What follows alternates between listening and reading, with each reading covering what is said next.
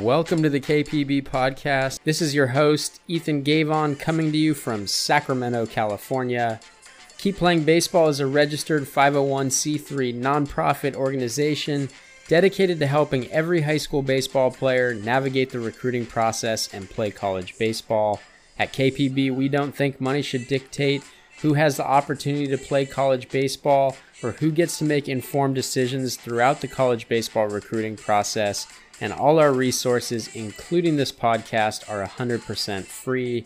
No signups, no fees, no strings attached.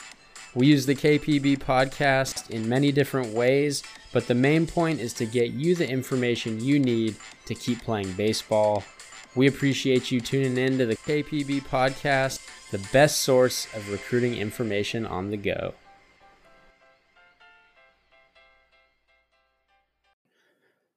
What's up, guys, and thanks for checking in to another KPB podcast. We are coming to you with some updates on NCAA eligibility, particularly for class of 2020 graduates. So, obviously, recognizing that we're in an unprecedented situation that's going to negatively impact student athletes uh, and make things difficult for for the student athletes and their parents. Um, the eligibility center is uh, changing the requirements for initial eligibility for Division One and Division Two. So the membership committees for both divisions they reviewed the initial eligibility criteria, and then they determined that they're going to offer some flexibility for incoming student athletes based on uh, you know research, fairness, equity, and standard of college readiness is what they said, and so, anyone who's expected to graduate this spring, class of 2020 graduates, they will automatically be academically eligible for Division One baseball. Baseball, if they have a 2.3 grade point average in 10 NCAA approved core courses, with a combined seven of those courses being in English, math, or science by the start of their senior year of high school. So, by that seventh semester. Uh, and these requirements do not require a standardized test score anymore. So SAT and ACT scores are being waived for the class of 2020 graduates. Now, at this point, that doesn't apply to future classes, just the class of 2020. So, um, 2.3 GPA in 10 core courses with a combined seven in English, math, and science prior to the start of senior year of high school. So, basically, if you are already on track to be eligible, you are going to be eligible as long as you pass your courses.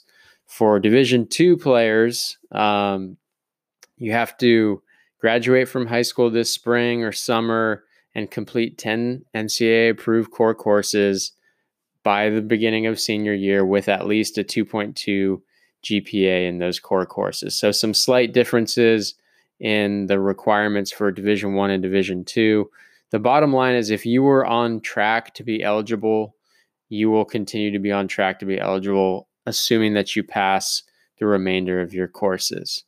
Um, students can also still qualify using normal Division One or Division Two standards.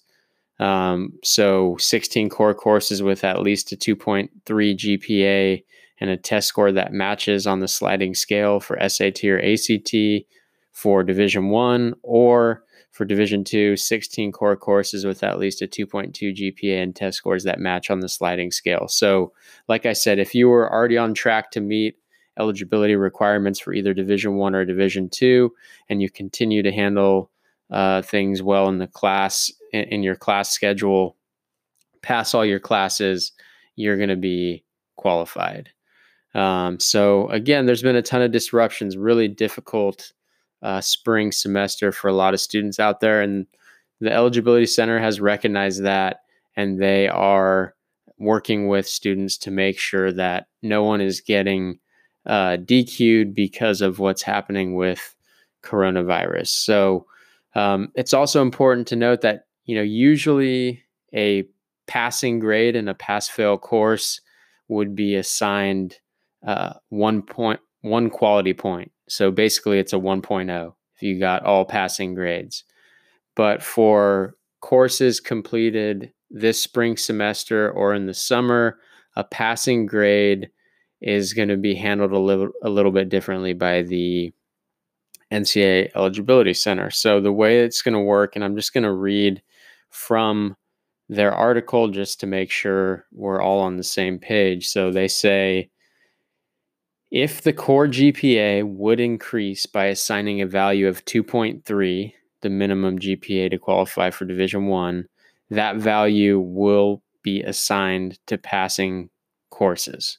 So if you get a passing grade and your GPA would have your core GPA would have increased by getting a value of 2.3, then you'll get a 2.3 for that passing grade.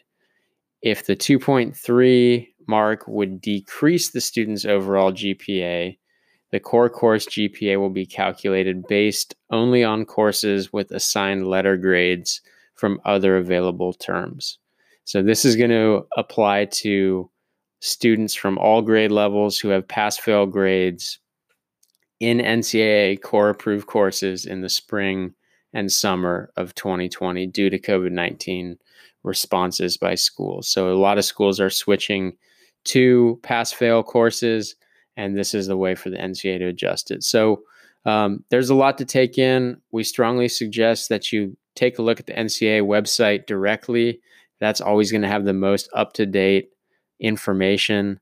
Um, we've we've tried to break down that information. The biggest thing to note is if you were on track for eligibility prior to COVID nineteen and you pass all your courses, you're going to be in good shape for the class of 2020. Uh, the SAT ACT requirements have been waived completely, so you no longer need that. But you can also use the old standards, which include SAT and ACT scores. So if you have any questions, feel free to reach out to us or reach out to the NCAA directly. As always, we're here to help. We hope everyone is healthy and well during this strange time.